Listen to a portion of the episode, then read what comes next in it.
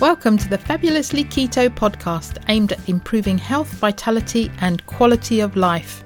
Eating real food in a ketogenic lifestyle. I'm Jackie Fletcher and I'm based in the UK. And I'm Louise Reynolds, an Aussie currently based in Bangkok, Thailand. Each week, we will be bringing you guests who share their stories and discuss a range of topics which we hope will improve your health and well-being. Many of the guests, like us, came to keto for weight loss and have stayed for their well-being, numerous health benefits, and because they are living their best lives. We hope you'll be inspired to incorporate these ideas into your own health journey so that you can feel better than you ever have before. Thinking about starting keto? Take a listen to episode number two What is Keto and How to Start?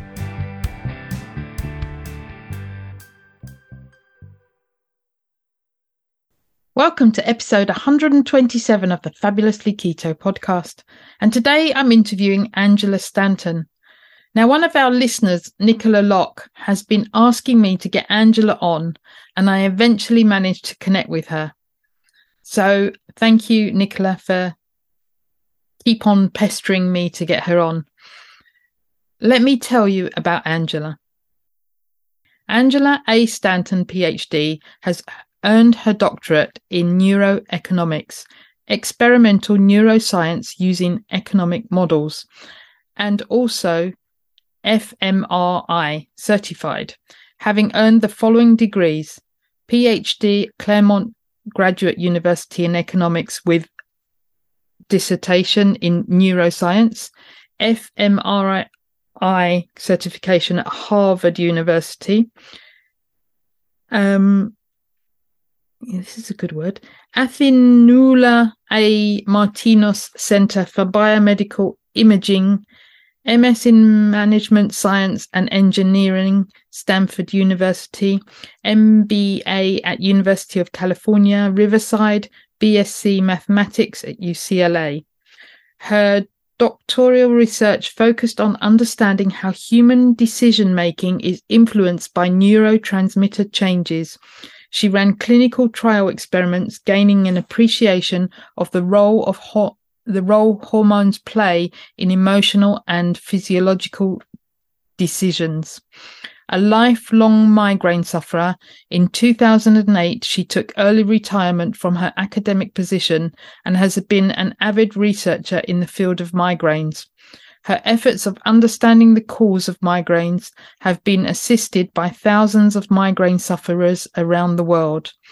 In 2014, she published the first and in 2017 the second edition of the book Fighting the Migraine Epidemic Complete Guide How to Treat and Prevent Migraines Without Medicines.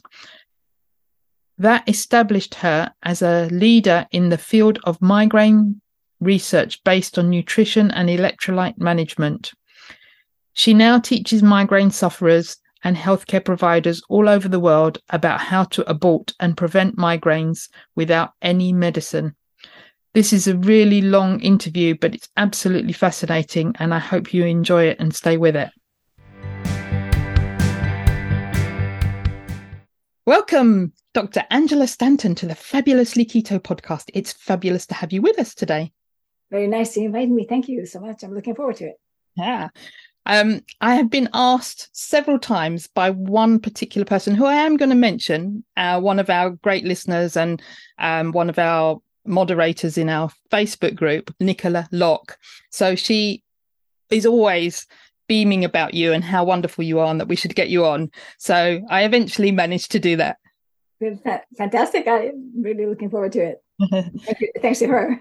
yeah. And she saw you on a Nutrition Network video. So um, she saw you through that as well. So we always start with where in the world are you? I'm in Southern California, which normally is a desert and it isn't supposed to ever rain, but we're in the middle of a storm where it's raining. So there we are, Southern California. Southern. Okay, great. Let's start by going because there's so much. I mean, you've sent me your book to have a read of the the second edition. When's that coming out? The second edition is the one that you're reading. The third edition is going to be coming out Uh, probably, well, it was supposed to have come out already, but I'm delayed because there's just too many members in the group. So I'm hoping that this year will be the year that it's going to come out. Fabulous. So I'm reading edition two. Fabulous. And um, so I'm really excited about today and, and the stuff that we're going to talk about. Um, but why don't you start by telling us how you came to low carb, keto, carnivore? I know you do a mixture of all the things, but how did you find it originally? Completely coincidentally by accident, because um, I wasn't looking in the area of nutrition at all. I was looking only in the area of migraine. And studying through migraines, um, and I discuss this also in the book, I bumped into uh, a random page that opened up at one point, which showed a cell.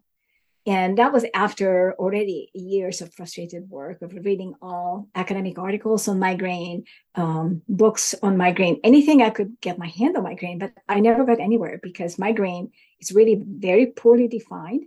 And the only thing that they have is medications. And having been a migrainer all my life from early teens, none of those medications ever worked. And so I wanted to find a solution other than medication. And being a scientist, I said, I'm going to find this. I just have to find this solution. And it was completely by accident that I bumped into the picture of the cell, which just showed me what was in the cell and started to discuss about cellular functions. And I said, whoa, wait a minute, there's food here. There's nu- nutrients that have to get into the cell and have to come out of the cell say what's the connection of nutrition? So that is how i started to even get not just not yet to the full nutrition scope in terms of low carb or high carb or or whatever kind of ketogenic or, or carnivore diet, but just to understand the importance of nutrients. And then once I understood that, then it was a no brainer to go further because it automatically sort of kind of leads you in that direction. Once you understand, I read the history of how we ended up with all these high carbohydrate diets. If you read um, some of the books like Nina Teicholz's Big Fat Surprise was one of the first books uh, that I read. And um, there was another one from, I think it was, um, by, by Dr. Williams that was about green brain or or uh, uh, something like that. We, we, right. Yeah. That one. And so that sort of made me realize that, okay, so we have a problem with grains as well. And then slowly, little by little, I have fully understood. And now I have moved 100% into nutri- nutrition.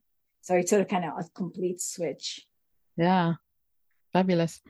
So you've suffered migraines all your life since you were in your teens. Mine came later on. I was about 27 or something like that. So I don't know what brought that on. Um, but tell us a definition of migraine and why it's different to just headaches. Okay, so there are two points here that I would like to make. First of all, getting back to your start of migraine and mine. Um, you may have started it earlier, but the definition of migraine is so poor that children with migraine present with atypical forms. Like my migraines when I was a child were more cyclical vomiting syndrome and irritable bowel syndrome. They were not headache type migraines and no aura, nothing like that. So at the time, nobody knew they were migraines. My first original migraine was when I was 29. So very similar to your age. Okay. But there's an evolution in the process of the brain basically creating the migraine brain. And so to distinguish a migraine from a headache, uh, first of all, migraine can come without a headache, right? We have what's called silent migraines, and those are people who don't have headache to come with it. So migraine is not an equivalent statement to a headache. Migraine have has a hell of a lot of symptoms that are not pain. And so if you have pain, then it's a pain as well. it's a headache on top of other symptoms with migraine. And so the pain itself is different as well. So if you have a migraine headache as opposed to any other headache, first of all, you only hurt on one side of your head, not on two. Second of all, a misconception is that migraine is a pulsing, pulsating, throbbing headache. It's not. It's a very steady headache. It's like somebody hit you with a hammer and it stays in your head. As long as you have a migraine, you have a hammer in your head. And typically, it's not like a, a very sudden onset because you have prodromes with a migraine, that's a requirement. Now, most people don't recognize or don't understand what a prodrome is, and they may have it, but they just don't realize that that's a prodrome. Still, there is no migraine without a prodrome. And so, so yeah. I was going to say, can you explain what a prodrome is? I think I've understood it from your book, but and looking it up, but maybe for the listeners, explain sure. what a prodrome is. Sure, there are many, many prodromes, hundreds of different types of prodromes. But a prodrome is a sensation that you feel before you come down with a migraine. And again, it need not be a migraine with a headache, just a migraine in general. So some of the prodromes, for example, most typical for us migraineurs is that one of our eyes becomes smaller than the other. Whereas otherwise I mean, we all have some asymmetries. I'm not talking about permanent asymmetry that one eye is smaller than the other, but I'm saying, talking about one noticeably becoming smaller than the other. And of course, it's never noticed by the person, the migraine sufferer herself or himself. It is noticed by other people, but they're not mentioning this because this is like a beauty kind of an issue. And it, it took um, my husband, he was the one who discovered it. He just kept on telling me, you have a migraine face. I said, well, what is a migraine face? Because I didn't see it on me but he saw it on me. And it took us some time to figure out ah, your eye gets smaller, visibly smaller, one eye. The other one is the same, but one eye gets smaller. Um, another prodrome, for example, is becoming a little bit um, retaining water, edema. So you may end up puffy, your fingers swell, your ankles swell. Uh, you may gain. Uh, this is very common for people with um, their menstrual cycles or um, um, uh, you know before uh, estrus that they may gain a lot of weight, maybe retained water, like two, three pounds, maybe a kilo we in other countries or more. Suddenly, overnight, for no reason, they retain that much water. That would be a prodrome. Another very common prodrome is starting to yawn. But that by the time you start yawning, you're very, very close to the actual migraine happening. Um, additional uh, symptoms that nearly all migraineurs have is that they get nauseous or maybe even vomit, dizzy, Many of them suffer vertigo, which is they can stand up. Um, urination, that's that's a universal symbol again. That before a migraine, a migraine sufferer starts urinating and it urinates a lot more, and it's like water coming out. But then by the time the, the migraine starts, you stop urinating and you may not urinate for sometimes even a whole day.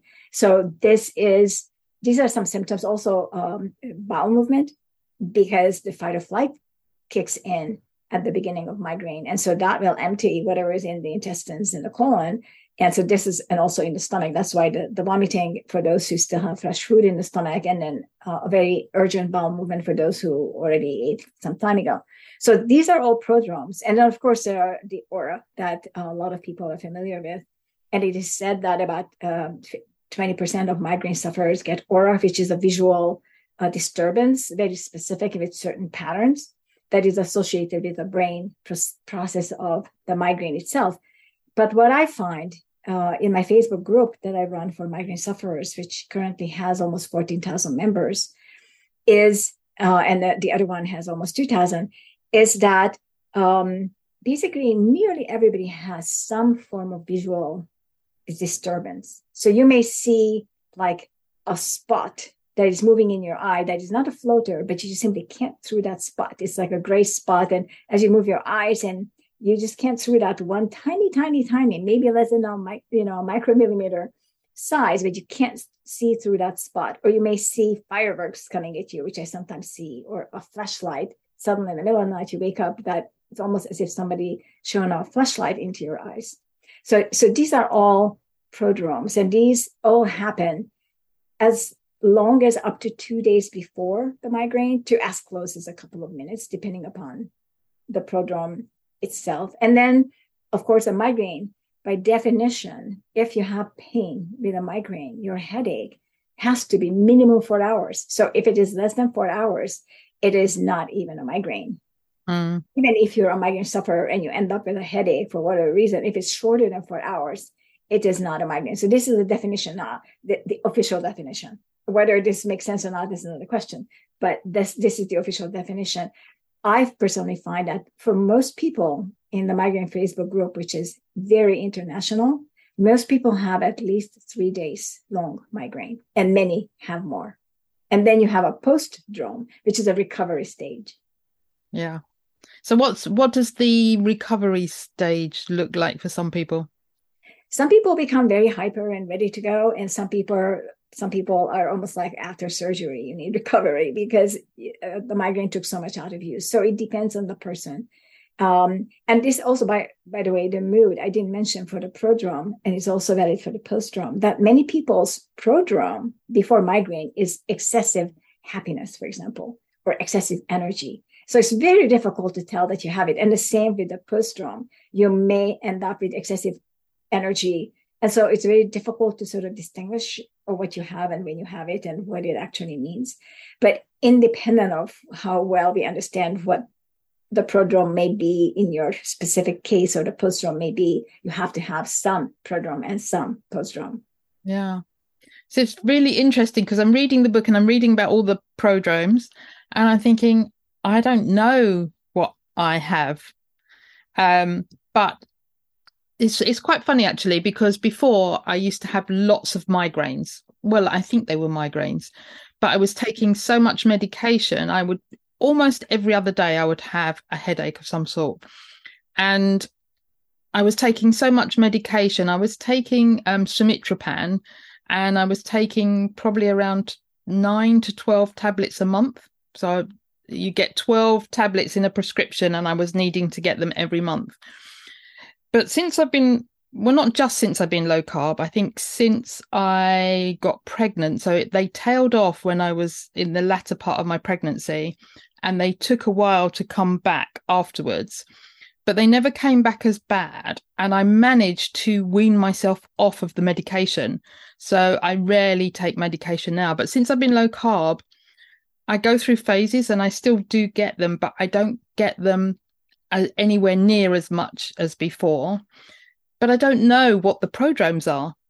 But I do, I do yeah. know that sometimes I have a headache because I can, I take some salt and drink some water and the headache goes away um, as soon as I feel it coming on. And when I've got a migraine, that doesn't do it. And I know it's three days from when it starts, I wake up with the migraine and I know I've got to count three days to get rid of it. It sounds like you do have a migraine though. Yeah. Because, because of the length of time. So even if your symptoms slightly, differ, uh, you probably do have a migraine.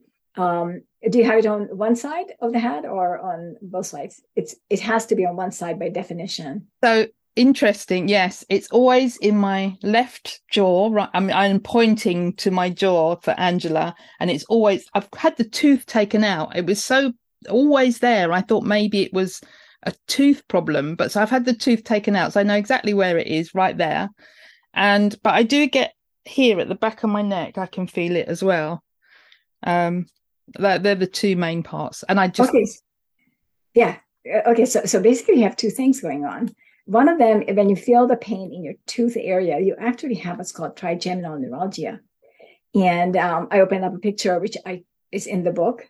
Uh, I don't know on what page, uh, which is something that I drew, so it's kind of cartoonish. But in it, I show tri- trigeminal neuralgia. So anywhere if you have a pain on your face itself, uh, particularly if you're talking about the teeth, because it's those are the same nerves that you would get, for example, a shot into if you went to a dentist and they did some dental work. And so those are nerves that come close to the skin that are no longer in the skull. They left the skull itself. And so those nerves are not really migraines because migraine, of whatever pain we're getting with the migraine, is associated with the nerves that are inside the brain. So inside the skull. And so this one is outside of the skull to the point that people can literally inject it with um, whatever they use to um, to numb it so that you don't feel the tooth uh, toothache as they're drilling. Um, so trigeminal neuralgia is not a migraine. But this said and done, the nerves that are coming outside from the skull itself obviously start in the brain. And so the behavior is very similar. Okay. And so you may have it on one side, but it is not a migraine. Just to know that. Now, the other that you have said, the, the pain in the back of your neck, now that is much more associated with what I would call migraine. Although uh, it's not a migraine itself, it's a cervicogenic pain. And so here the connection is actually Ehlers-Danlos syndrome. Ehlers-Danlos syndrome is uh, particularly hyperflexible, the HEDS form, uh, is completely now understood to, to be uh, basically comorbid with migraine. And I discovered this, um, I would say maybe 2013, 2014. I published um, a blog article on it. I believe it was 2014 that I went through some genetic markers and I discovered a very strong, something like 75 or 80% overlap in the genetic variants just based on SNPs, SNPs, um, between um, migraine and Ehlers-Danlos syndrome. Now, Ehlers-Danlos syndrome is basically a connective tissue disorder. And it seems that I don't know how many migraineurs in my group have it. I ran a couple of times some surveys, but it seems that most of them have some form of Ehlers-Danlos syndrome, even if they were not diagnosed. They will tell me that they are hyper flexible, doing this, doing that. So the diagnosis is kind of tricky, um, but you can tell if you have it because you will have some connective issues uh, the, later on in your life. And um, if you have cervicogenic problems, that is one sign of you having the Ehlers-Danlos syndrome. It may or may not be fully expressed to to have it in a diagnosable level, but it is a weakened connective tissues. It's a weakened joints. The joints are too stretchy, and therefore, the, whatever position your neck is taking in your head, which is very heavy, and your neck is supporting it, you may end up with some problems uh, that are in the cervicogenic area, which is basically your older vertebrae and connective tissues and, and uh, joints in your neck, yeah. and as it's connecting to your shoulders. And so many migraineurs uh, start their migraine with a cervicogenic pain, uh, but the cervicogenic pain itself is not a migraine. But if you're a migraineur, it may initiate a migraine. Ah, interesting. So I do get the sickness, I do get the nausea and the sickness, and that often is worse than the pain. Way worse. Yeah. Exactly. Yeah. So sometimes I can, most times now, I can manage to not take any medication and just know three days and it will pass. But sometimes I get so sick, so nauseous that I feel I need to take something to just to be able to cope. But I know you say don't take any medication. Right. I, I say that primarily because um, if you allow your body to tolerate certain level of discomfort your body's body has a, a, feedback mechanism itself. I mean all the symptoms that you feel are basically warnings by your body to stop whatever you're doing because something is not working. So your body is trying to tell you to just stop and change something. So removing that symptom is like you broke your arm but now you're going to go play tennis because you removed the symptom of the broken arm by painkillers. Well, yeah. if you now continue to play tennis, it's not going to help your broken arm, correct? So uh, I understand that if you're nauseous and if you're vomiting, you may want to stop that because that is also counterproductive in other ways because you're losing electrolyte and you're getting sicker outside of migraine. But if you have just a migraine head pain, um, or if you have, for example, a tummy pain, or if you have um, I'm going to say something silly, say constipation, which a lot of people avoid talking about. Don't medicate it. It, you, there are ways to naturally handle this because these are all symptoms. So the, the point is, is that your body wants to heal. And if you remove the symptoms, then the symptoms will become stronger. So what I find, for example, um, medication overuse headaches, there really isn't necessarily overuse per se because most migraineurs only take the amount of medication that they're supposed to be taking, but they still cause rebound headache, for example. And that's because the headache itself is not an illness, it's not a disease, it's a symptom of some underlying condition there. And so your body is trying to tell you that something is not right, fix it. But what you're doing instead, if you take medication, is you remove the symptom, but you continue whatever you were doing before. So you haven't changed anything. So you still have a migraine. You may not feel as badly that you have the migraine, but you still have the migraine. You're still actually getting sicker. And this is one of my biggest problems with the migraine medication. It isn't that uh, medications are bad for you. That's another question altogether. But I think that most migraineurs who go and get an MRI, for example, end up with lesions in the white matter. White matter is the installation around the neurons, which we can talk about a little bit in more in detail. But these are physical anatomical changes that migraines cause.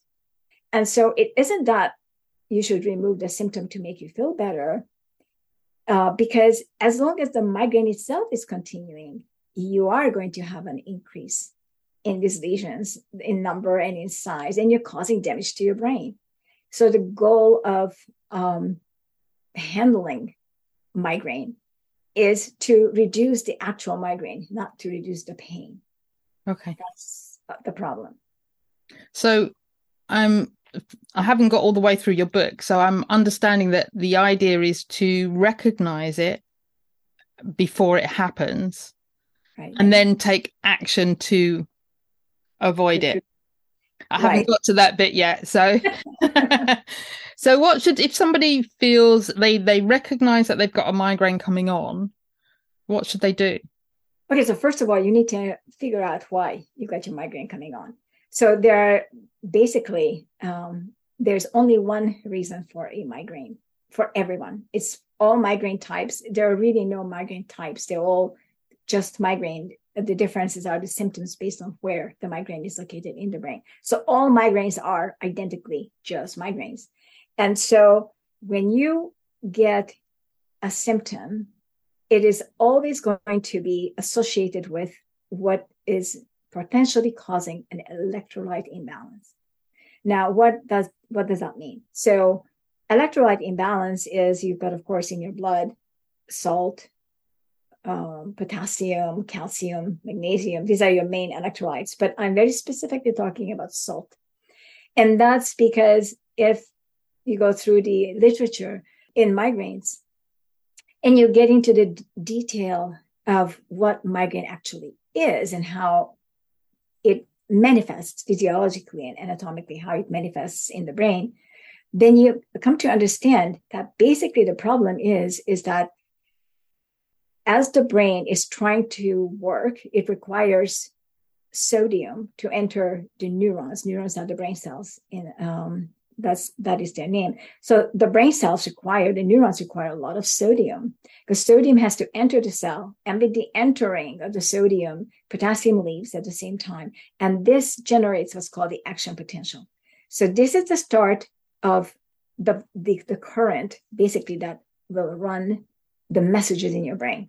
If you don't have enough sodium you can't start an action potential. So the neuron stops communicating to other neurons this is a warning signal, and the brain will initiate uh, all kinds of symptoms to sort of evaluate what is happening. And one of these things that the brain initiates is functions, not symptoms, but functions. One of the functions that the brain is going to initiate is called cortical spreading depression. I don't want to get into very technical here, but what cortical spreading depression is, is basically causing an ionic shift in the brain. So ions, what are ions? Those are the electrolytes I just mentioned, but in an atomic level in ionic form. And so it depolarizes the brain. So what is a depolarization? Depolarization is when sodium enters the cells in the brain and start the action potential. So basically what the brain is trying to do is that it sends one ginormous current all through the brain touching every single neuron in its path. And this, if it recovers on its own and well, then you averted the migraine. So this is a period for you to act because if this current is able to replenish the sodium evenly everywhere, then you just stopped the migraine. If it wasn't able to avert uh, or replenish the sodium in time because you didn't, you just removed the symptom, but you haven't actually replenish the sodium, then your migraine pain is going to come. If you have pain, if you don't, then you're going to have other migraine symptoms. And so we need to understand, first of all, that this is a sodium problem in a migraine's brain. And then we need to go back to your example that, okay, so now I have a prodrome. What do I do? Well, I need to understand what did I just do that knocked me out of my sodium balance in my electrolyte? Because if I ate a lot of carbohydrates, I will have to replenish the sodium differently from when I didn't eat any carbohydrates. And that's because of the nature of carbohydrates is that when glucose enters the cells, it physically removes sodium and water from the cells. And that itself creates the edema that we talked about earlier, which is a prodrome to migraine. And it removes the sodium as well. And so without sodium, then the cortical spreading depression is unable to recreate the electricity or the voltage in the brain. And so if you had consumed, for example, carbohydrates, and you now feel that you have a prodrome and you can see your edema, then taking salt with water is a problem because you have plenty of water in you. You don't need to take more water. You just need salt to pull the water out of your edema. And you can physically see it happening when you take just salt, just maybe a sip to swallow, and then that's it.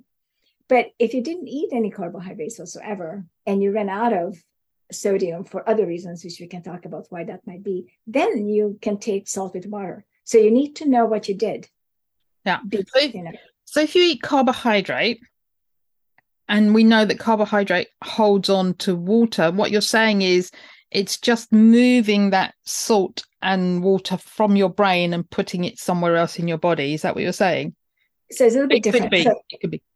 Okay, so it's a little bit different. So let me also explain this. A carbohydrate doesn't hold onto water. It is water. Okay. Because if you look at what glucose is, a glucose molecule is basically six water molecules connected to some carbohydrate, uh, uh car- car- carbon, carbon, And, and, and hydrogen, uh, and uh, that's it. Basically, it's it's a ton of water molecules with some carbon. But if you have a glucose molecule entering a cell, the cell is not empty; it's filled, right? So, in order for uh, this very large molecule, the glucose molecule, to enter, first of all, it can't enter.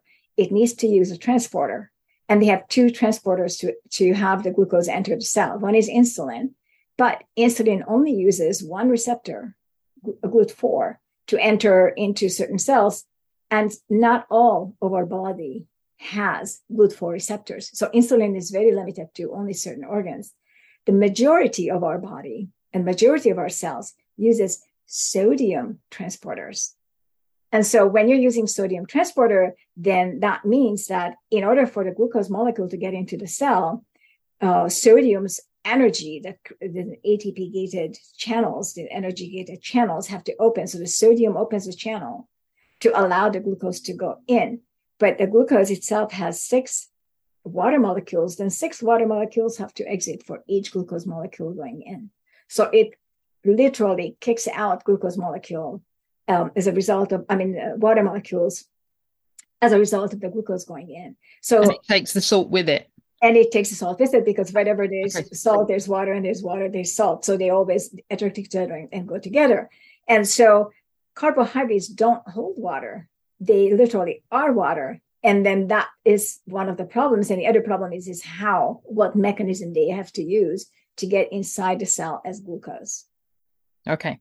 So if we've eaten a lot of carbohydrate and we need to replenish the salt, then we need to do so without drinking a lot of water, is what you're saying. Without drinking any water whatsoever. And yeah. also, you should not be eating uh, a meal, for example, that is salty and follow it by eating carbohydrates or eating carbohydrates with it. So you shouldn't be combining salt with carbohydrates.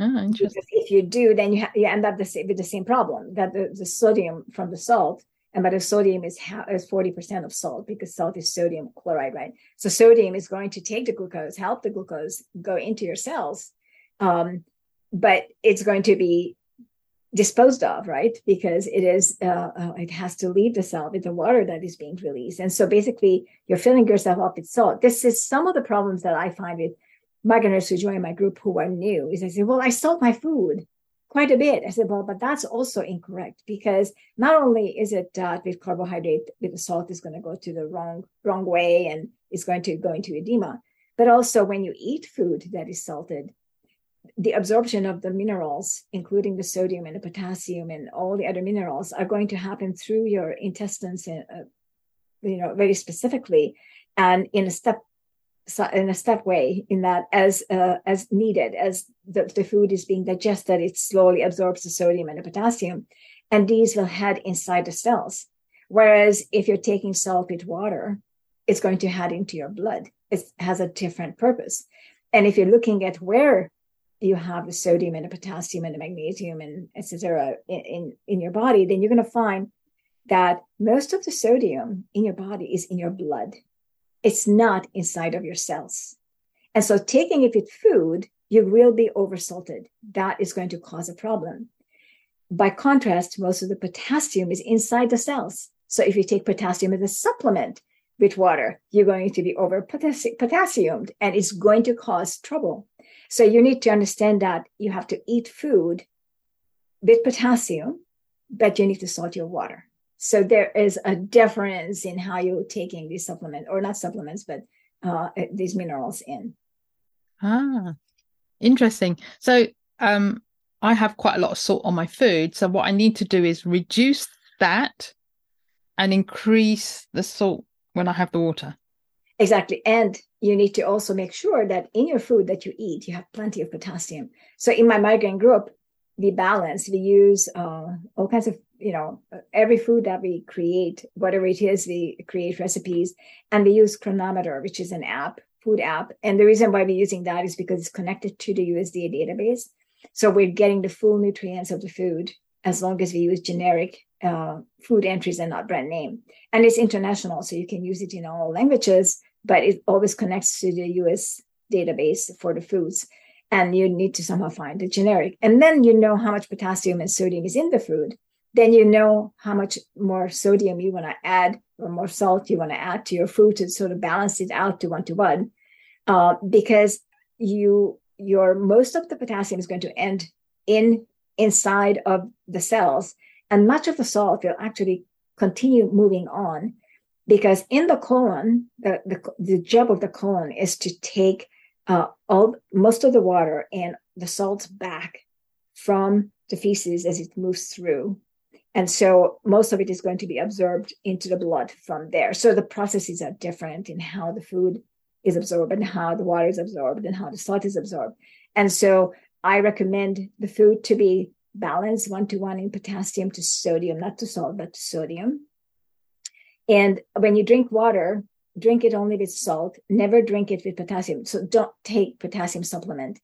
You can have, like, if, for example, say there's a pressure change, and migraineurs are very sensitive to pressure change, and there is a pressure increase. Uh, it's very typical for the United States because we have tornadoes, hurricanes, you name it, we have everything. So we have huge pressure changes.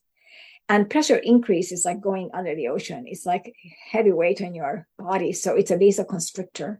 It constricts your blood vessels. And this can cause an electrolyte disturbance.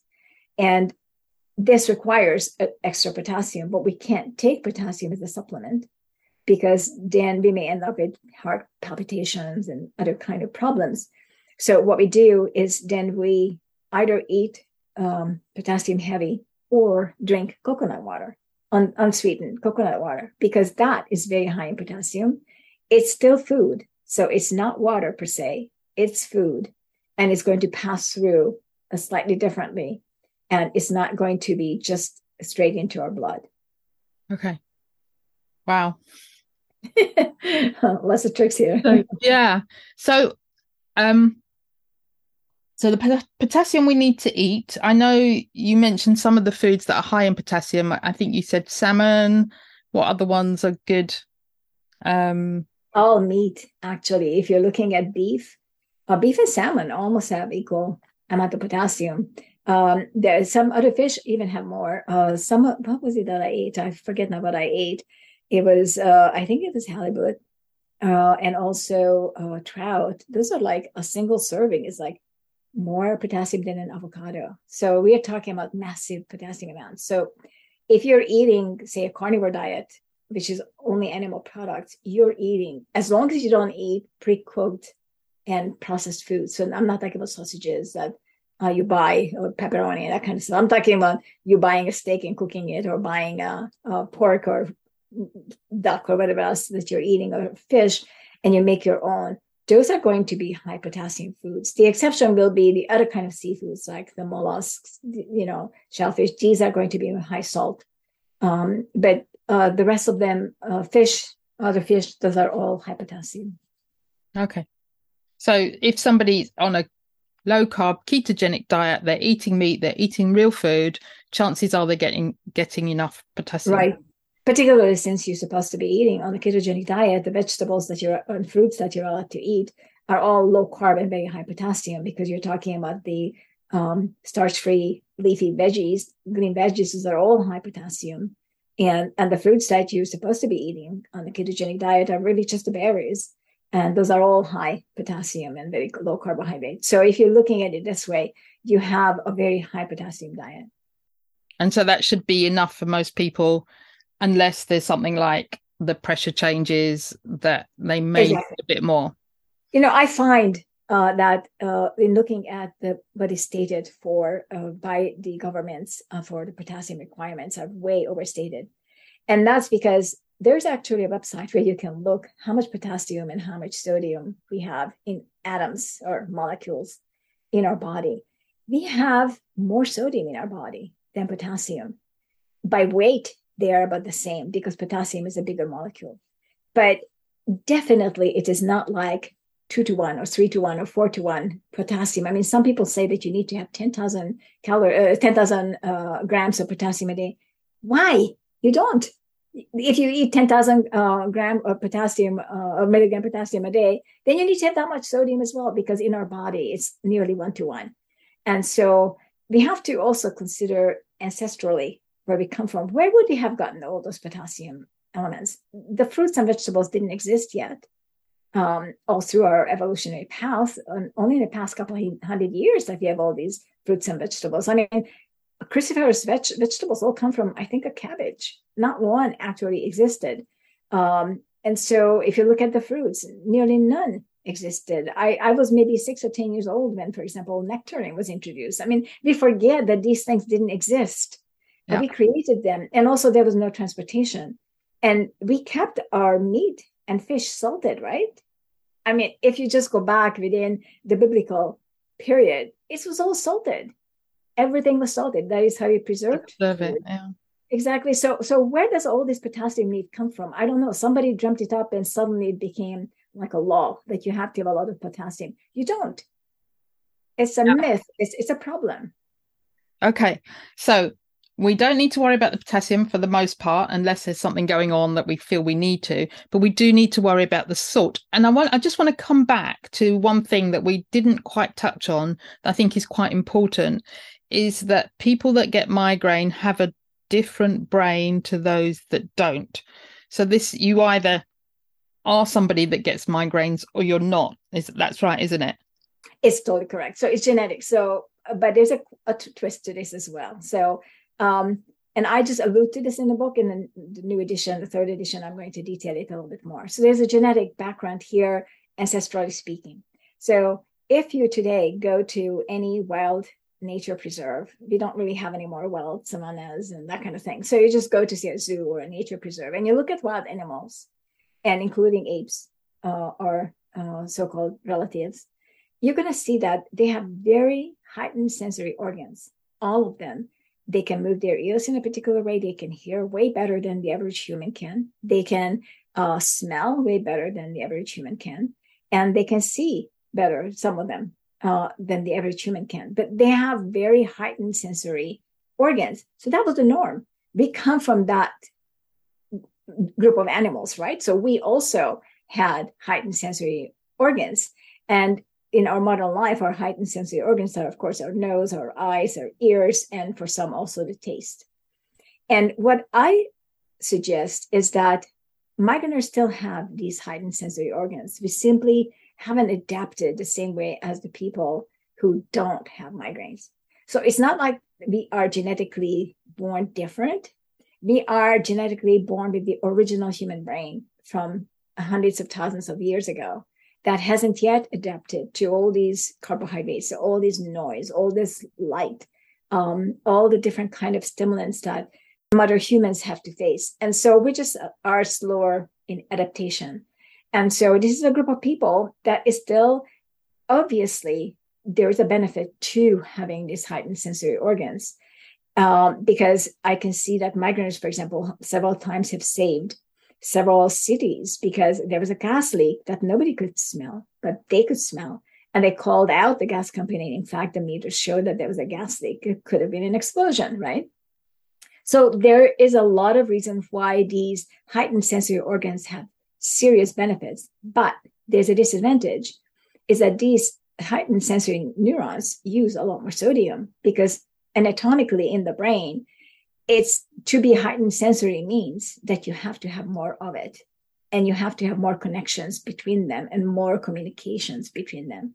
So by definition, then, and there are some academic papers showing that migraineurs have much more connections between and among their sensory neurons. And so there's much more chatter. And other uh, clinical papers or research papers show that migraineurs have different uh, electricity uh, voltage in their brain from non-migraineurs. As a result, it is different in magnitude, in amplitude, length of time, frequency. Everything is different. So our brain is different in that it is born with more connections and is more active in terms of our sensory neurons, only the sensory neurons, and not all sensory neurons necessarily. It depends on the person. And so it's not a disease per se. It's not something that you are born with to be a migraineur. You're not a migraineur. You're a migraineur because you live in an environment that is not appropriately uh, prepared for your adaptation. So if today you're a migraineur, but tomorrow you move to an uninhabited island and where there's no stimulants whatsoever. There's no light no electricity. There's no cars. There's uh, no carbohydrates anything. So you have to survive on your own. You don't have migraines from that point on. It's just gone. Because you're using your senses and your brain power to manage exactly. your environment and you're not exactly. overstimulated by all and you're not being over, exactly you're not being overstimulated. And because you don't have all these carbohydrates available to you you're not eating them and that is why we benefit from the low carbohydrate or no carbohydrate diets. I shouldn't say carbohydrate because uh, meat products also have carbohydrates in them in the form of glycogen, but not like uh, glucose. So the glycogen absorbs differently from glucose uh, in the body, different places. And so if you move to a country where you can't eat all these carbohydrates uh, and you don't have electricity, there's a good chance you won't have migraines even if you're a migraineur. Yeah. So this would have served us well in the past because we would have been on high alert for what's going on, for predators, for danger, for all things like that. Exactly. Um, which we don't necessarily need nowadays, although we can probably still tap into those. I haven't even considered tapping into that, but yeah, I'm starting my journey now. Right. Um, does that affect people's sleep? Oh, yes, of course uh, several ways. First of all, because we are in high alert, we are the proverbial cat with a sleeping with a half eye open sort of kind of thing.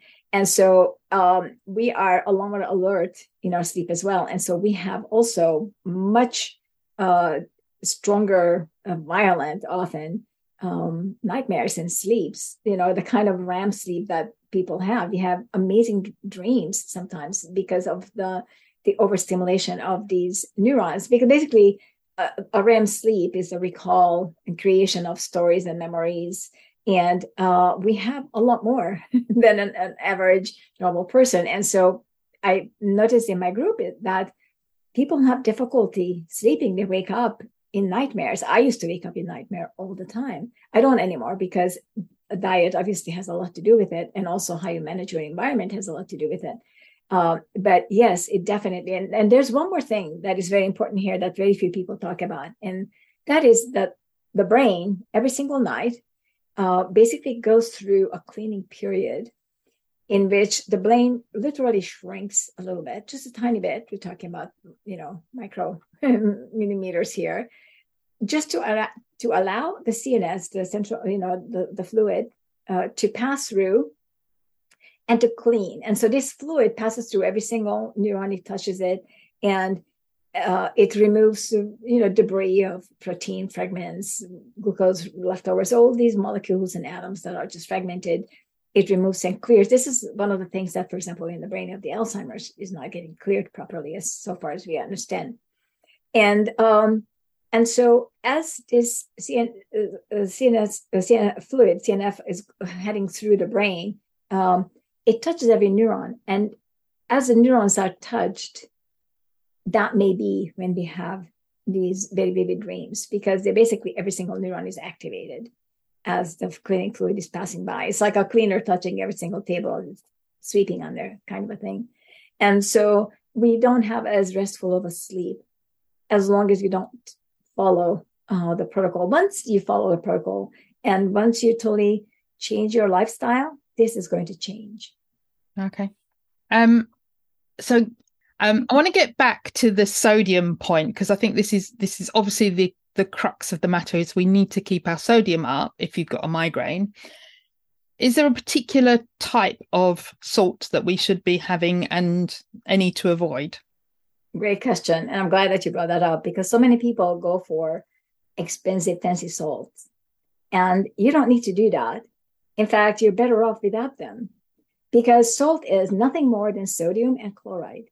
So anything else that is in the salt as you're taking it is either coming from a dead organic material in the oceans or fish poop, I usually say, um, or in the case of, for example, Himalayan salt and some other uh, salts that are tectonically formed in caves, uh, particularly the Himalayan salt, the colors, what do we think the colors are? The color, the beautiful pinky orangey color. Minerals, I guess. Oh, rust. rust. We do eat rust. Uh, I mean, so you have to consider what those are. It's also full of lead, mercury, and it also has radioactive materials in it because this tectonically was generated, and so some of them are still radioactive. Uh, some materials in them. So that's your Himalayan salt. And when you're looking at all these fancy salts, the French and whatever salts that are evaporated, and they have color. So there's the gray, there's the pink, there's all kinds of different kinds of salts. Well, what are you, where does the color come from? Because salt is transparent. So where does these, where do these colors come from? They come from the sand or the mud. Well, do I want to eat sand and mud in my salt? No. Then we're coming to the evaporation versus uh, the purification. Evaporated salt is the old way of doing it that all humans have always done. And so we think of it as really good up until you see a film and you realize that these evaporations are huge open fields and you have birds flying over them, pooping into them. I've seen a film um, where these people were actually generating salt fields in the desert. So they drilled holes, to get the water and get the salt uh, from deep under and then they were walking in boots uh, you know clearing the salt and drying it on the sun. And i see them tasting it and spit. And then it goes she just continues. So if you consider what an evaporated salt is it's basically quite impure. And people tell you well it's full of minerals. You say yes it contains the spit of this person. It has minerals in it and it contains the fish poop and, and, and the birds flying over whatever they drop. I don't know about you but if i eat salt I'm going to take the salt that has been heated, purified, has absolutely nothing added. Angela. Just salt. And that's a table salt. That's your common everyday table salt. Angela, for me, the table salt was the devil's creation. I have been uh, a decade in only eating either sea salt or Himalayan salt. If people that there's people listening that I know know me and I always walk around with my bag of Himalayan salt. I need to get rid of that now, don't I? I'm so sorry I that, but I actually wrote an article on one of my blogs, which is the cluelessdoctors.com. If anybody is interested, it's not migraine oriented, but it's it was my first um, activist blog against the, the the silliness out there. And uh, one of the blog articles that I wrote very early on is on the Himalayan salt, and there's one page one website is an independent lab that analyzes Himalayan salt, and it has all the nutrients, the so-called trace minerals listed. And you're going to find lead, mineral, arsenic, uranium. I mean, it's like an atomic factory. Okay, forget it. oh no. I've got stores of Himalayan salt in my in my kitchen. I'm gonna have to, yeah. Okay, so if you get if you if you're buying table salt, um, what about the additives that they add into that? Does that okay, is that a, a problem? A it's a valid question. So it depends on the additive. So in Europe and I don't know uh, elsewhere, there is I think it's called E533 or something like that, which is considered to be safe. Uh, but I have found that under this particular guideline in Europe, they use uh, things like ferrocyanide, for example. And so when you look at ferrocyanide, you think, well, it's it's safe. But look at it as a chemist. What is ferrocyanide? Ferro is iron. It's a heavy metal, which will rust, right? Yeah, cyanide. What is cyanide? It's a poison. No, yeah. it's a poison. So why would anybody eat salt with a poison in it? And so you have to pick and choose the kind of um, additive in the salt. And in some places you can't. And and if, like in the US, I eat Morton salt because Morton salt um, there are some that that may some similar to Morton salt that may or may not have good kind of uh, uh, there's a yellow prussiate of soda, I think that too is a cyanide. I mean, you have to look up all these names um, on basically Google. Just go to Dr. Google and look it up and see what it is chemically. And if you see the word cyanide, don't go there because this is toxin. You don't want to eat a poison. Now, if you're not a migraineur, but you're just an average person who is using average amount of salt, it may be fine. It may be safe because our body is made to, you know, survive some of these little toxins. In fact, it can be argued that it creates hormesis and it may be beneficial because you give a little bit of stress for the body just to release the kind of response that can protect you from against a bigger stress. But if you're a migraine sufferer and you eat 10 times as much salt as other people do, that may be a different story. And so you want to look for the kind of additives that are not harmful. And so um, in the US, the Morton salt is does not have any harmful additives. And um, it has been proven by us. Uh, I've been taking Morton salt in huge amounts every single day uh, for the past 15 years, and I have no negative side effect whatsoever. So clearly, there there are no problems with it. If for whatever reason anybody feels that they don't want to have anything to do with this kind of refined salt, fine, go for kosher salt. Kosher salt is without any additives, but it's purified. So, so kosher salt is something that's very American, isn't it? And um, we don't have that here, or or is it something?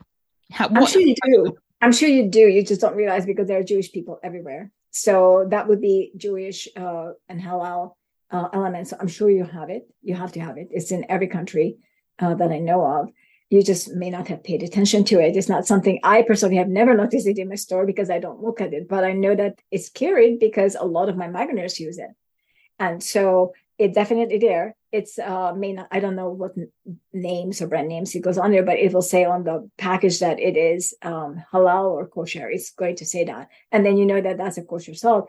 And the only difference is that they cut the crystals differently, so they take up more space but less weight. So you have to know that you have to add more from kosher salt than from other salt to get the same weight. That's basically the only difference. And they're purified sea salt, but they purified and without any additives. So they're just dried and they're not cut in such a shape that you can use them, uh, use it in a salt shaker without one of those grinders attached to it. Yeah. Okay. So how much should salt should people be taking? Okay, so this is a guess uh, because we now have basically two ways of looking at this, uh, or three. So if you're not a migraineur, you still need some salt in your water because water itself is dehydrating. And I can explain that one too if you want me to. So I recommend for a non-migraineur to add, I would say, um, a quarter, I would say a, quarter teaspoon per liter of water. Hold on, let me. She says drinking water. yeah, speaking of water. If you're a migraineur, you need to take minimum twice that much. So in a migraine group, we're taking one eighth of a teaspoon of salt per eight ounce, which is about 240 milliliter cup of water.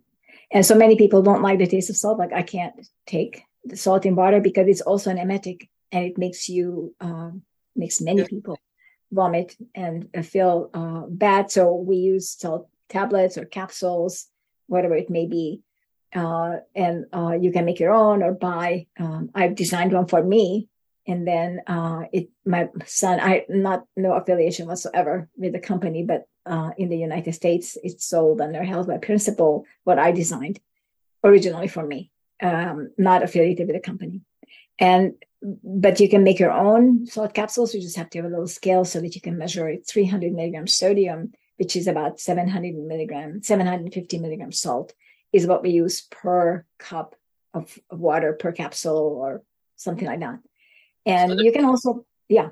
So you need 300 milligrams of sodium, which is 700 milligrams of 750. Salt. 780 actually milligram salt, right? Because 40% of salt is sodium. So okay. it's about 780 milligrams salt. And so the problem is, is that if you get it like in Australia or in UK or elsewhere, they only have the salt cap, salt pills, which are um, like in the US, a salt pill is one gram, which is 1000 milligram. But for example, in Australia, it comes, uh, uh, I think 600 milligrams salt, which is only 200 milligram, 240 milligrams sodium. So it's less than the ideal. And I don't know what in UK they have, but so when you get the salt pills, those are not the, the right size. So you can either decide to just take more, like in Australia, double, and um, elsewhere in the US, for example, with 1000 milligram salt, you may uh, just take the whole pill, which is a little bit more. Um, or you just eat the salt yourself or create the capsules yourself. So get some veggie caps and uh, get a little scale. You can get a little jeweler scale for like $7. It's really very inexpensive. And measure out one, just one salt capsule with the salt in it. And then from that point on, you know how much you need to add. Yeah. And uh, so what we do in for migraineurs, uh, there are basically two groups of migraineurs those who need to have salt with every single water that is just one eighth of a teaspoon equivalent, or this um, 300 milligrams sodium, 780 milligram salt. But then, because there's another comorbidity with migraine, which is called POTS, it's a postural orthostatic um, tachycardia syndrome. It's when you stand up, your heart rate increases tremendously without your blood pressure changing. And um, migraineurs and also Ehlers-Danlos syndrome, these all come together somehow with POTS. And so many of the migraineurs, even if they haven't been officially um, diagnosed with POTS, they have POTS-like symptoms. And so, for example, I had POTS-like symptoms, and then I went through a test, and I I have a light version of POTS, for example. And so, the recommendation for POTS is to increase salt. And what I found was I was talking to my cardiologist, who's an electrophysiologist and who diagnosed me with POTS. He said, How much salt are you taking? I said, Well, I'm taking one eighth of a teaspoon, this much salt, uh, 780 milligrams salt. He said, Minimum double that. And so I now take twice that much per water. And there are, and he said, you can increase it up to three even. Because if you go to a hospital, for example, and you get an intravenous uh, saline solution, that contains a little more than three of these. Uh, the three is actually almost a half a teaspoon per cup of water equivalent. So he said you have plenty of room to go up. Wow, that's a lot of thought, isn't it? So for somebody that has a migraine, it's that every cup of every glass of water that they drink, they need to have a salt capsule or an eighth of a teaspoon of right or more. That's right. And in fact, um, for those migraineurs who are just starting out in my group, I recommend that the first thing that they, before even they change the diet, the first thing that they do is first of all calculate how much water they need because we most I find most people underwater tremendously based on this eight cup minimum a day or eight cup a day or whatever they recommend. That's incorrect, and so we need to calculate for each person how much water they need. And so my recommendation is for once you know how much water you need to increase your water slowly, half a cup a day to your minimum. But start out by the morning, the first water you drink needs to have salt in it. And evening at night before you go to sleep, your last water needs to have salt in it. So these are, what I call preventives. Because if you are able to avert the very early morning migraine, which is the majority of the migraines when they start, then you have averted more than 50% of the migraines. And so this is how I started also. My initial start when I first started like 15 years ago was salting in the morning because I didn't quite understand yet the whole physiology, but I totally thought, well, let me try this too because I tried everything else and there was nothing else to try. And uh, taking salt every morning with, at that time, not uh, even drinking enough water, literally reduced my migraines to more than half, to, I'm sorry, to be less than half. So it reduced it by more than half. Just that on its own. That was a preventive. And then you slowly increase the salt as you go, not at once because your kidneys have to get used to all this extra salt. Now, migraineurs have different kidneys in that there's an article on this uh, from 1951, I think it was. Uh, it was a clinical trial where they looked at the, the sodium content of the urine of migraineurs versus non-migraineurs and migraineurs excrete 50% more sodium than non-migraineurs do. So migraineurs have a different kidney system as well. they are salt wasters. They excrete sodium. So when we eat more salt, that's no problem. We just excrete the extra. So we don't have the same problem as non-migraineurs do. Right. Wow. There was um, I'm gonna there's a couple of things I I asked in my Facebook group if anybody had any questions for you, and I have a feeling what you're to say, but I'm to ask the question anyway. Um, so Jody asks, she says she suffers with headaches, possibly migraines, post period, and would love to know any tips for balancing hormones. Her thyroid doesn't function properly and is artificially, maybe incorrectly managed by levothyroxine. So, do you think she has migraine if it just comes post period, or is oh, it? it can just... be absolutely no, it can be. And so, let me explain why uh, hormone hormonal changes may affect migraine for those who have migraine um, brain, uh, as we said, is that estrogen holds onto sodium, whereas progesterone dumps sodium. And so, different times of the month, you're going through different cycles that will interfere with how your kidney works. And so this is not just for migraineurs, it is for all people. Everybody will, for example, puff up perhaps it, at the period of the month when they're more estrogen dominant and will lose weight when they are progesterone dominant. That would be a normal way of, of being, but they may not get a headache from it. Um, because it changes the electrolyte when estrogen grabs all sodium and holds onto it and the body isn't able to release it. That's a problem. So people who end up during a period or after period, whenever the estrogen phase is, and that can change depending on person. Some people get it twice a month, some months a month. It depends. Uh, whenever the estrogen period is, um, they will need to reduce their salt consumption and increase the potassium because they have plenty of salt. It's retained. And so they need to increase the potassium to encourage the body to release the, so the extra sodium and to check whether the person is estrogen heavy or progesterone heavy. Short of being blood testing every single day, you just have to use the scale. You just have to stand on the scale. Every single morning, when you wake up, you go to the bathroom, do whatever you do before you eat, before you drink, naked, measure your weight every single day and keep some sort of diary. Or in my case, my weight, my scale actually tells me what I was yesterday, and it tells me whether I increase or decrease relative to uh, my uh, yesterday reading. And so I can follow. Plus, it also loads the information on my computer or my phone so I can see how well um, I have changed. And if my weight increased, I no longer have period. Of course, I'm almost 70. So that's not going to happen, but luckily.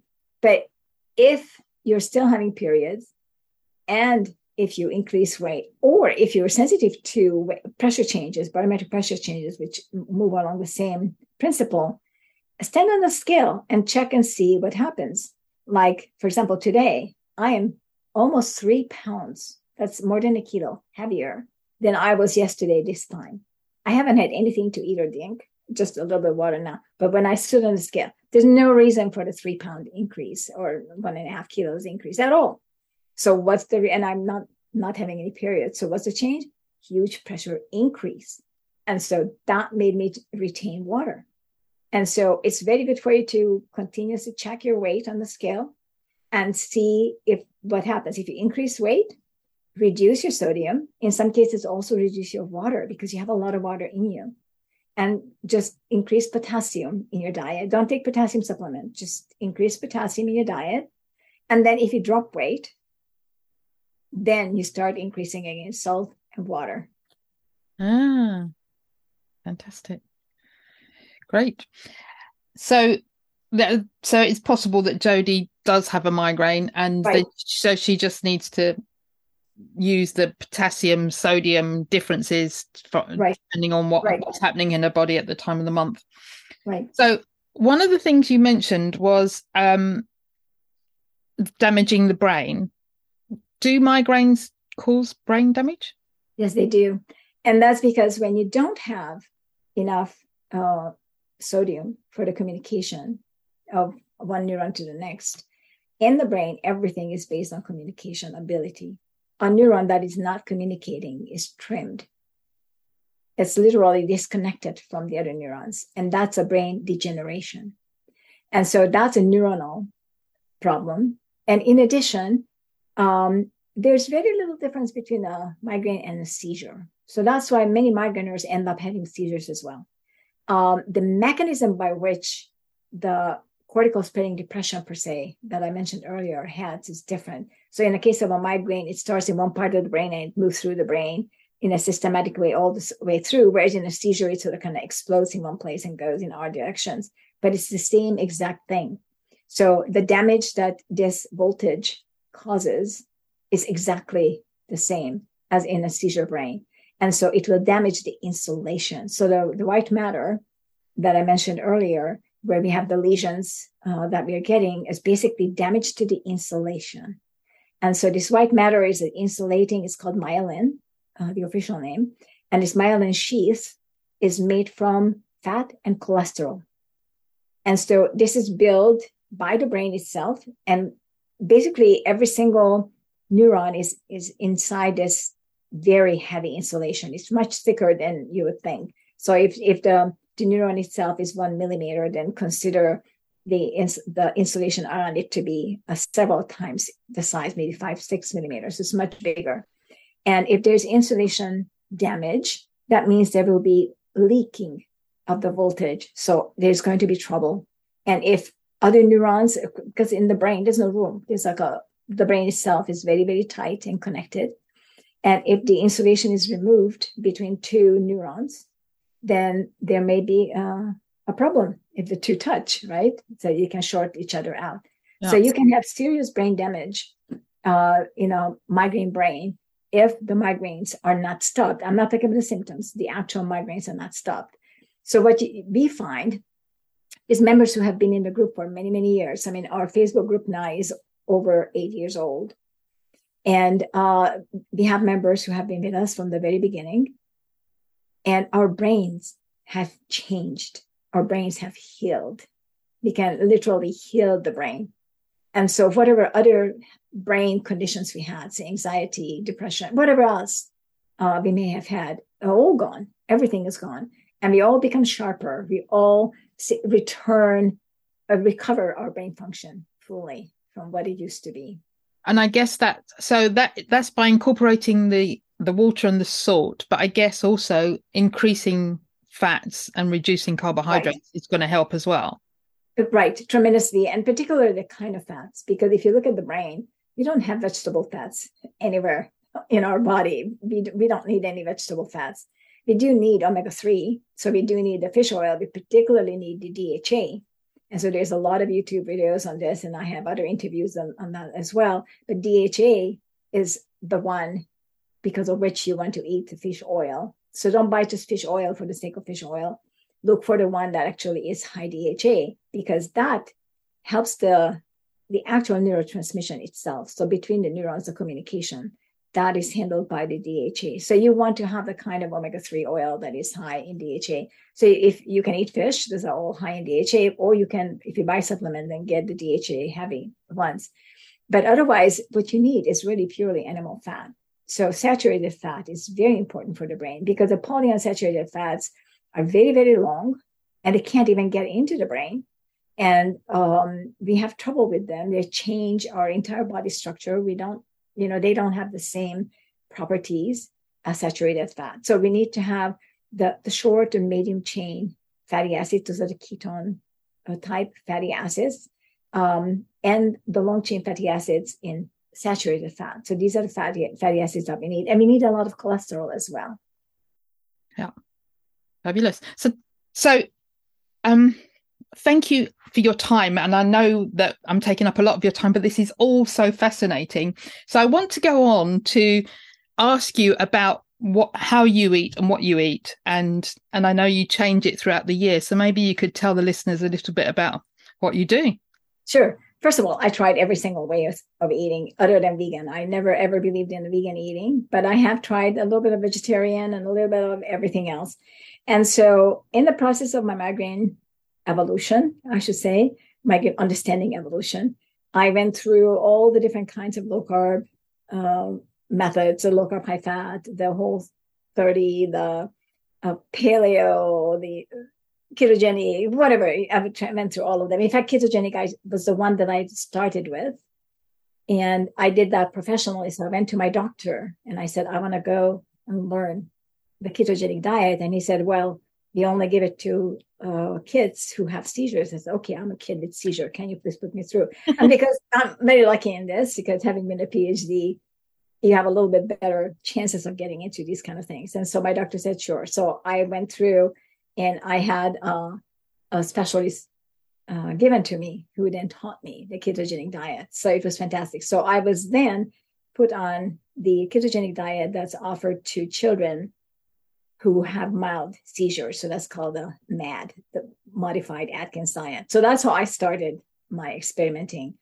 Um, and then from there, I did that for quite quite a while. And then from there, I um, went to just low carb, high fat, from which I've created my protocol in the migraine group, which is modified. So it's not just standard low carb, high fat.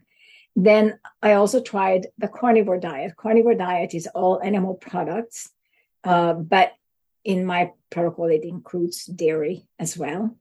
And we also don't restrict some things like coffee is fine. I mean, we don't support more than one cup of coffee a day, but it's okay, even though it's a plant, you can have it. And we allow herbal seasoning for the food. We don't allow the taking of herbs. But um, if you want to put a little of cinnamon on your carnivore ice cream, be my guest. That's totally fine. And um, so we also have what's called a keto carnivore, which is basically carnivore, but it allows one to two carb grams coming from plants, typically fruits. And by fruits, don't just think of berries or other kind of things, but like tomato, pepper, cucumber, squash. These are all fruits. Everything with seed in it or on it are fruits. And so these are all low carb fruits, and that's what we encourage. Now, what I do now is I do seasonally, as you said, except this year is the first year when I'm not, because now I'm trying to sort of spread my wings and see how far I can go without getting into trouble, because that's also part of my job to sort of experiment how far I can go. But normally I do seasonal. So what does that mean? It means that I follow a natural rhythm of nature so, for example, in the wintertime, uh, under normal conditions outside of this year, I would not have any plant matter whatsoever because they just wouldn't be available to me. Uh, even as little as 300 years ago, it just wouldn't have been available to me. And even as a child, I didn't have it available to me other than maybe some potatoes or whatnot. But basically, nothing was available because there was just no um, growing in hothouses yet. Um, then come spring, I will eat some spring vegetables or fruits, although I no longer eat vegetables, and I also explain why. And then uh, summertime and fall will be the fruit times where I will increase the fruit. And most of the heavy fruits is going to come in the fall. So I do gain weight in the fall, but I don't mind because it's part of natural being. And so I I don't care about that. Mm. And uh, then in winter again, you go on full uh, carnivore and you lose it all.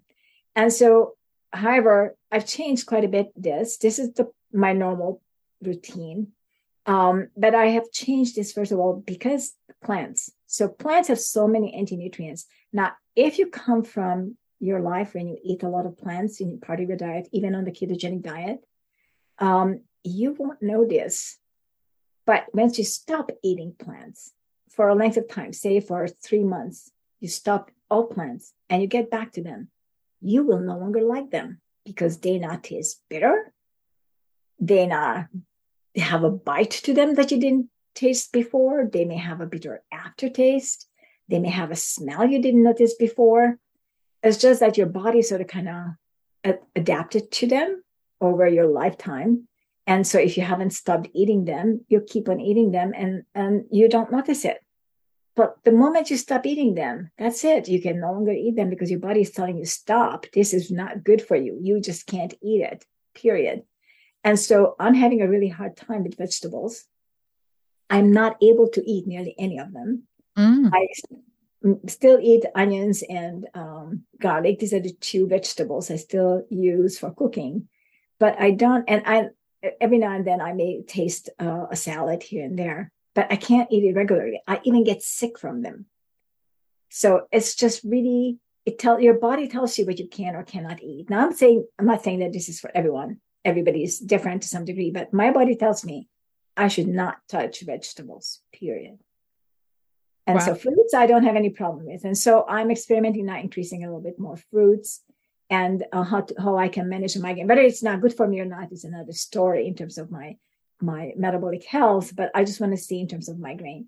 And so I am able to completely prevent all my migraines, even if I increase the fruits in my diet. Hmm. Fabulous. One of the things you because you sent me a you you sent me um a note about what you do eat and what you don't eat, and one of the things that you said you don't eat is yogurt and kefir. Can I ask Right. why? Yes. Okay. Um, and it's because of the way the the um, fermentation is taking place. So when you consider the fermentation, it basically pre- pre-chews your food for you, and it breaks up uh, the lactose in the dairy in the product that you're eating.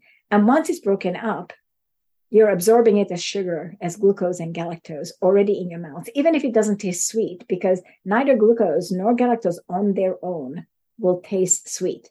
Combined, they taste lactose and have no sweetness to them whatsoever. And normally, lactose breaks up past your stomach, in your intestines, in the duodenum. It's in a different place. And so when it's broken up into glucose and galactose in your duodenum, your insulin releases exactly as much as needed because it's already in control and it understands the amount. Your pancreas knows how much insulin to release. But when it's in your mouth, it has no idea. So if you eat yogurt or, or kefir, you are more likely to end up with a reactive hypoglycemia because your pancreas will release much more insulin than needed. And so this was not a guessing game. This came out of experiments in the migraine group where people would be eating these and then they would be running about is a Kraft equivalent. So there was Joseph Kraft who had this five hour blood glucose and, and insulin test. I don't use insulin, I use ketones instead, but it's still a five hour postprandial test taken every half an hour. And every single person eating yogurt or kefir, or uh, there's another one, quark, would end up with a reactive hypoglycemia, with a sugar crash.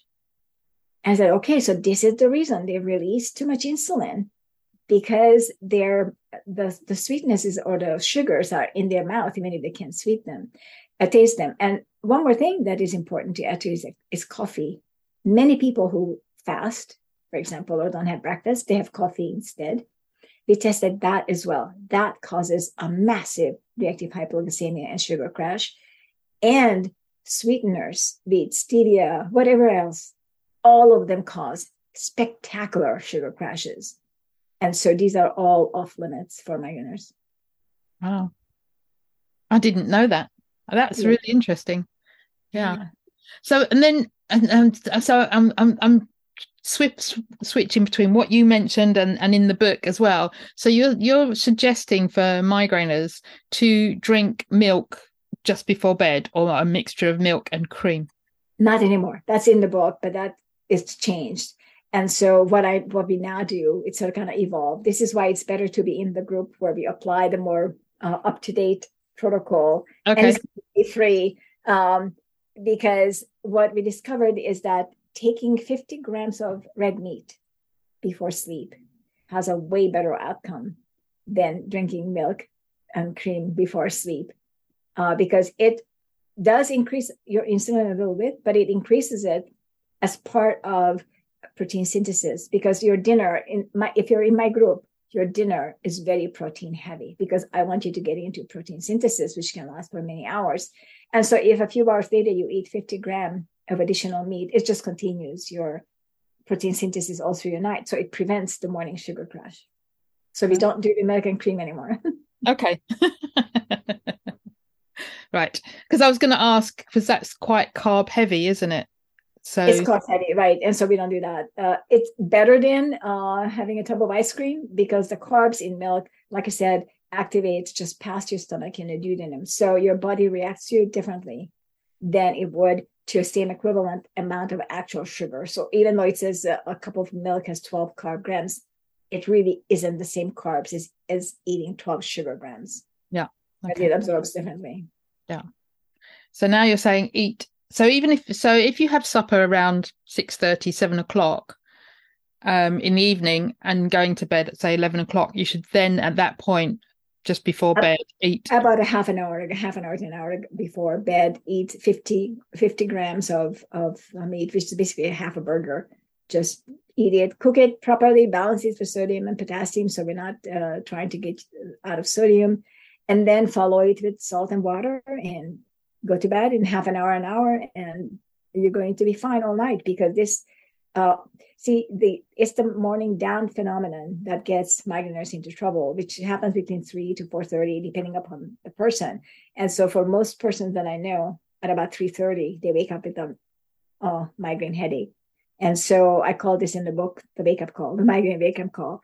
And that's because of the sugar crash in response to the dawn phenomenon. Mm. and the dawn phenomenon is really nothing more than the release of of waking up your body. It's releasing all the stress hormones to to get your body moving and release extra glucose, release extra this, extra that. But the release of the extra glucose causes a problem unless you're metabolically stable because you're in the middle of protein synthesis. Then it's not going to bother you. Yeah, because I wore a um CGM CGM a while ago, and I've done it a couple of times, and the way I eat, it's it's flat. It's fairly flat. But what I did notice a couple of times in the night is I'd have a big drop, um, and I don't know if that's because I am a migrainer or not. If it just happens generally, but I would have a really big drop. Might only be for a short period of time, and then it would come back up again. But I don't. That would be because your liver released the glycogen. But so this is what we want to avoid if you're fully metabolically healthy, you would not have that big drop. And so eating the 50 gram meat before sleep will prevent you from having that very big drop. That mm-hmm. is a problem. And also having the CGM be completely flat isn't desired because in order for you to uh, start protein synthesis, you have to release some insulin. There's no protein synthesis without insulin. So you, in order to release insulin, you have to spike glu- glucose somehow a little bit. There's just no way out of it. And so, in my group, at least, everybody, no matter which way they're eating, they have to eat enough protein, animal protein, to spike to start protein synthesis. And so that is a lot of meat because it requires a particular leucine threshold. And um, the leucine threshold depends on animal type. So, for example, in beef, you don't have to eat more than um, I forget now. It's a, 100 gram beef, 150 gram beef, which is like about a four ounce burger, which is nothing. It's two bites, and you're completely fine. But if you're eating chicken, you know you have to eat like four times that much to get the leucine. And so, uh, the, but if you do meet your leucine threshold, and the minimum is three gram for all people. But of course, the less activity and the older you are, the more you need. Like I need a lot more leucine, for example, than you do. And so I will have to eat more proteins. It's quite counterintuitive too, because the older you get, the more protein you have to eat.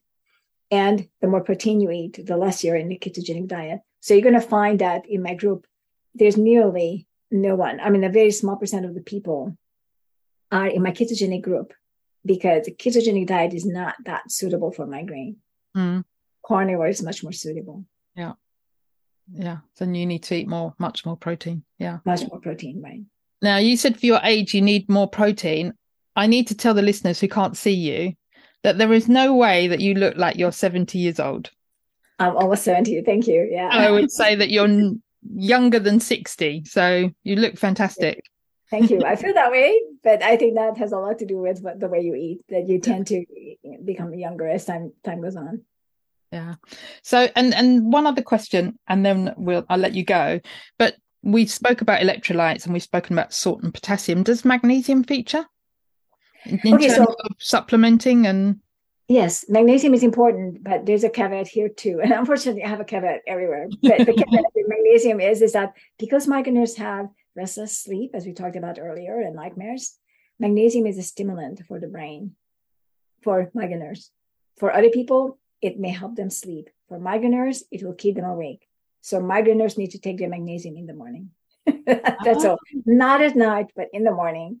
And they have to take magnesium because we also use more magnesium than other people do. So every migraineur should take magnesium, but take it in the morning. Don't take it at night. Don't take it past three o'clock because you will have nightmares. Right. I need to change my whole life. and let me add here there are two additional supplements that I recommend for migraineurs. Uh, one of them is um, basically a TTFD kind of B1. It's TTFD, it's a very long chemical name. It's a special B1, uh, which is only available in a few brands. It was discovered in Japan many Did years say- ago.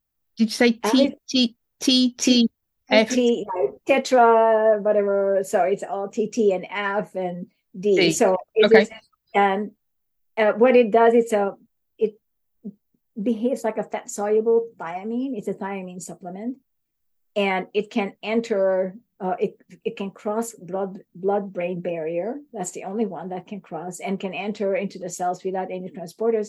I found that most migraineurs lack thiamine transporters. And so this TTFDB1 uh, can create a little bit of a problem at the beginning as you start taking it because your body is so rejecting it. It's not used to having it. But after a while, you start using it, it totally changes you as a person. And the other one is B2, but it needs to be an active form, which is the riboflavin 5 phosphate is the only active form. So I recommend these two to be taken and the magnesium uh, every day for all migraineurs because it seems to really help um, in the general health and well-being of migraine migraine brains.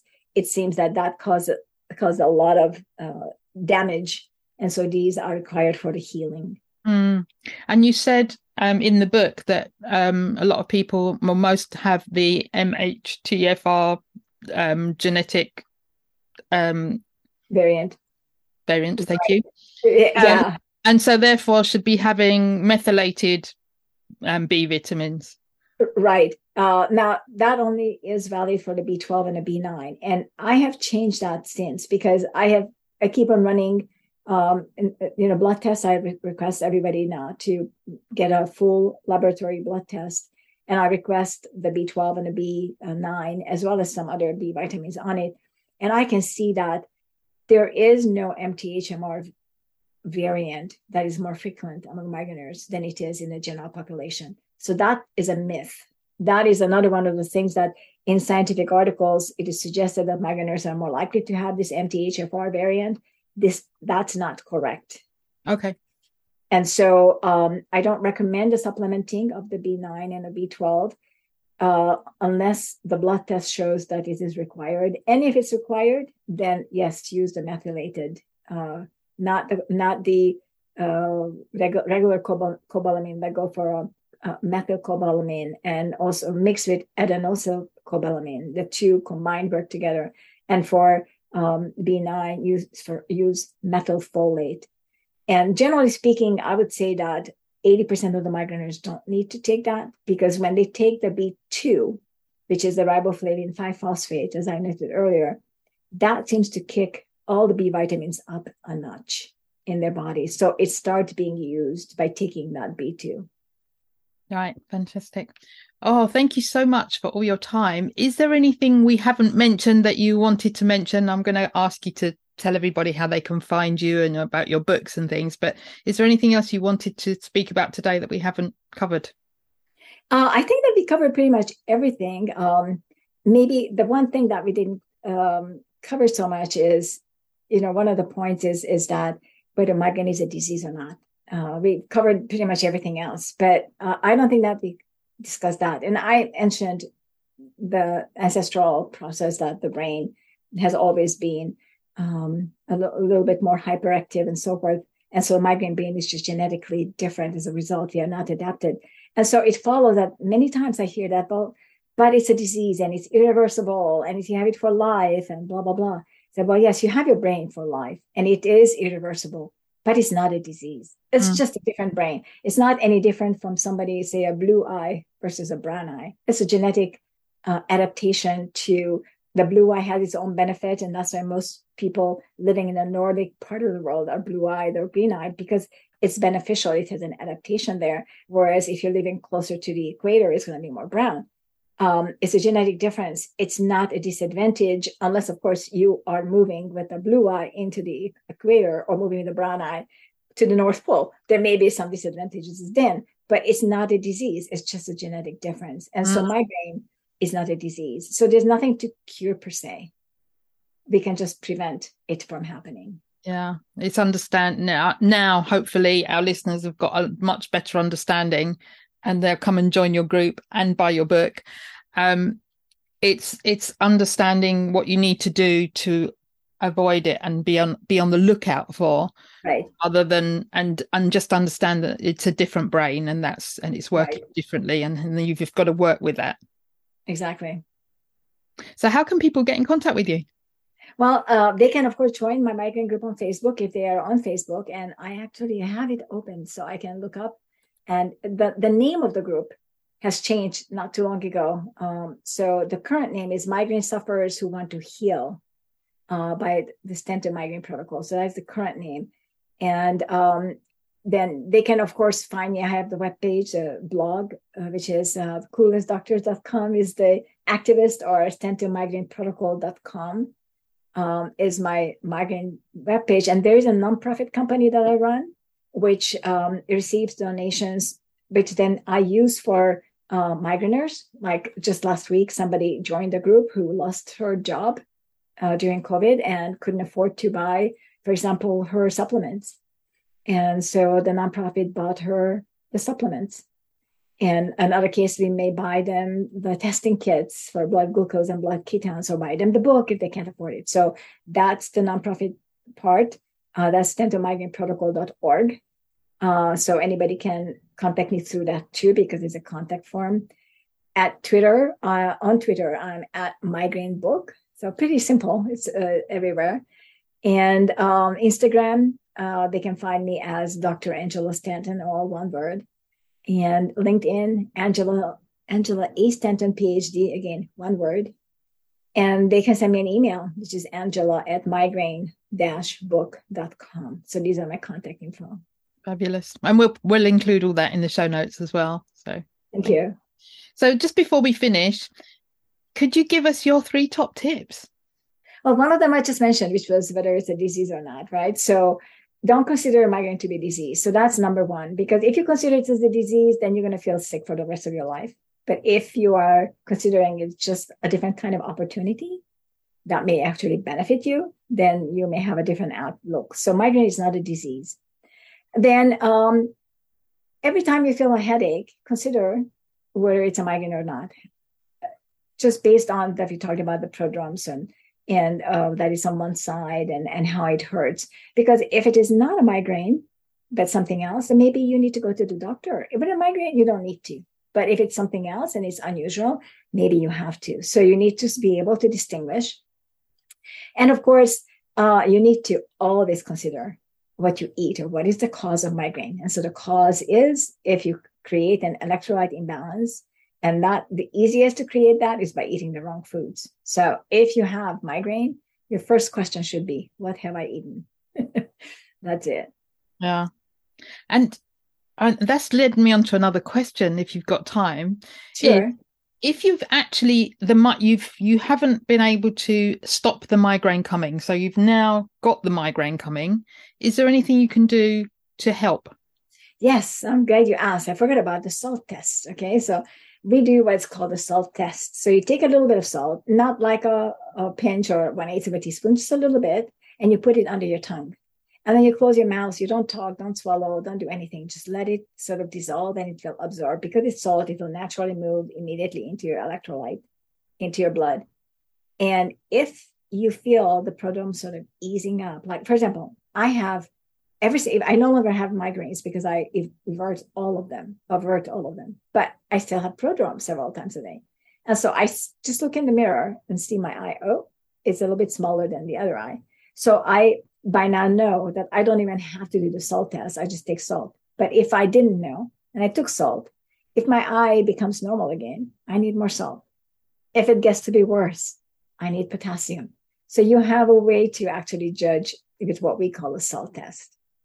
Yeah, great.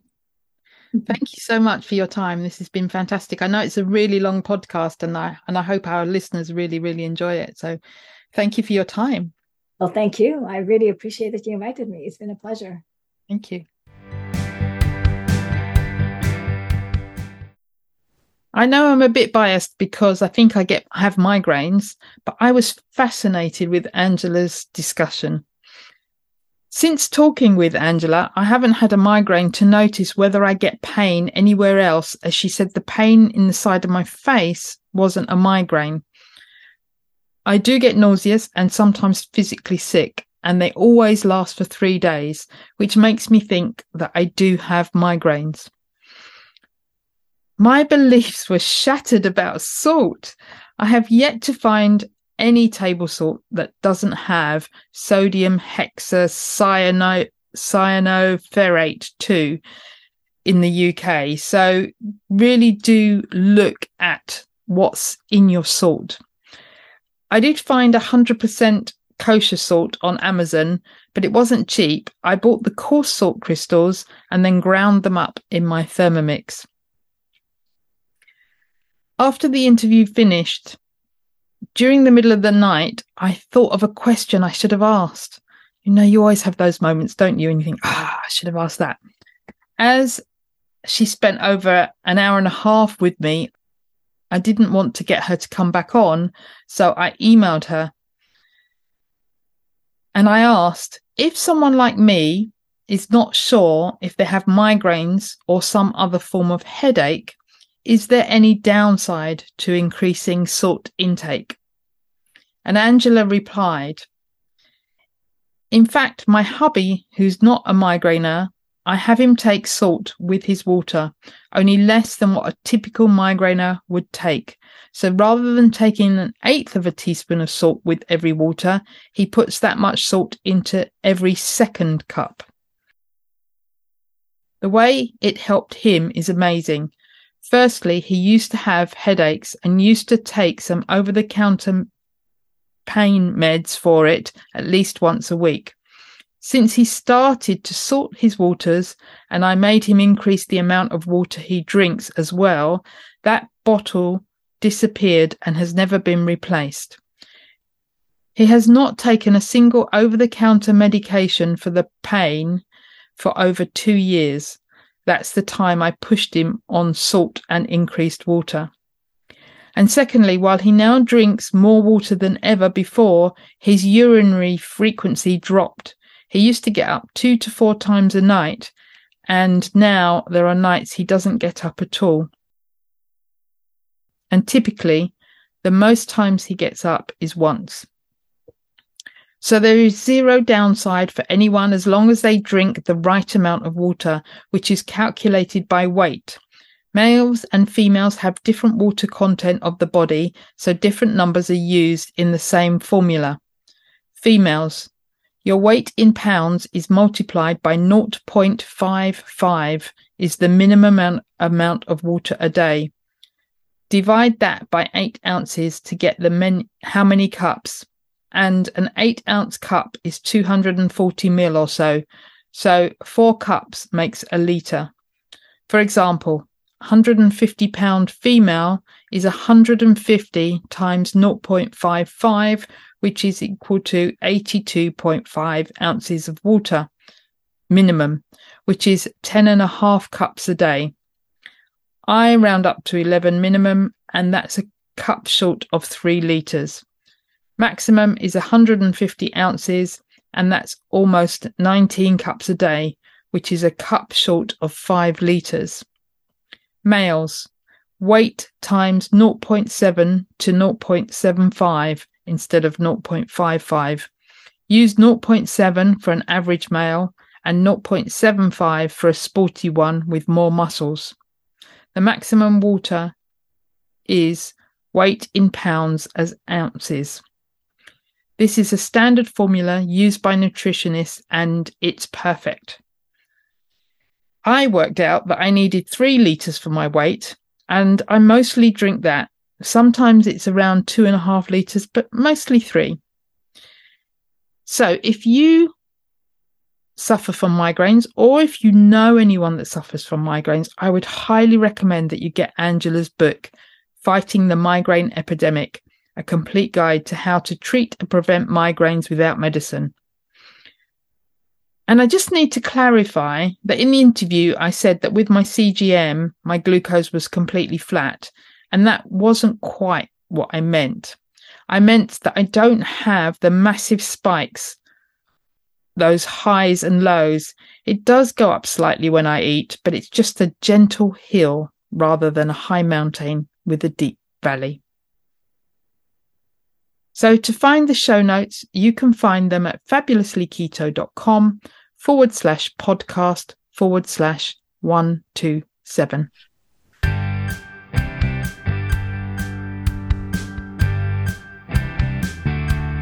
It would be great if you could support us through Patreon. Go to patreon.com forward slash fabulously keto and you can choose the monthly amount you wish. Can you recommend a guest we can interview? If you can, click on the link in the show notes to send us your recommendation.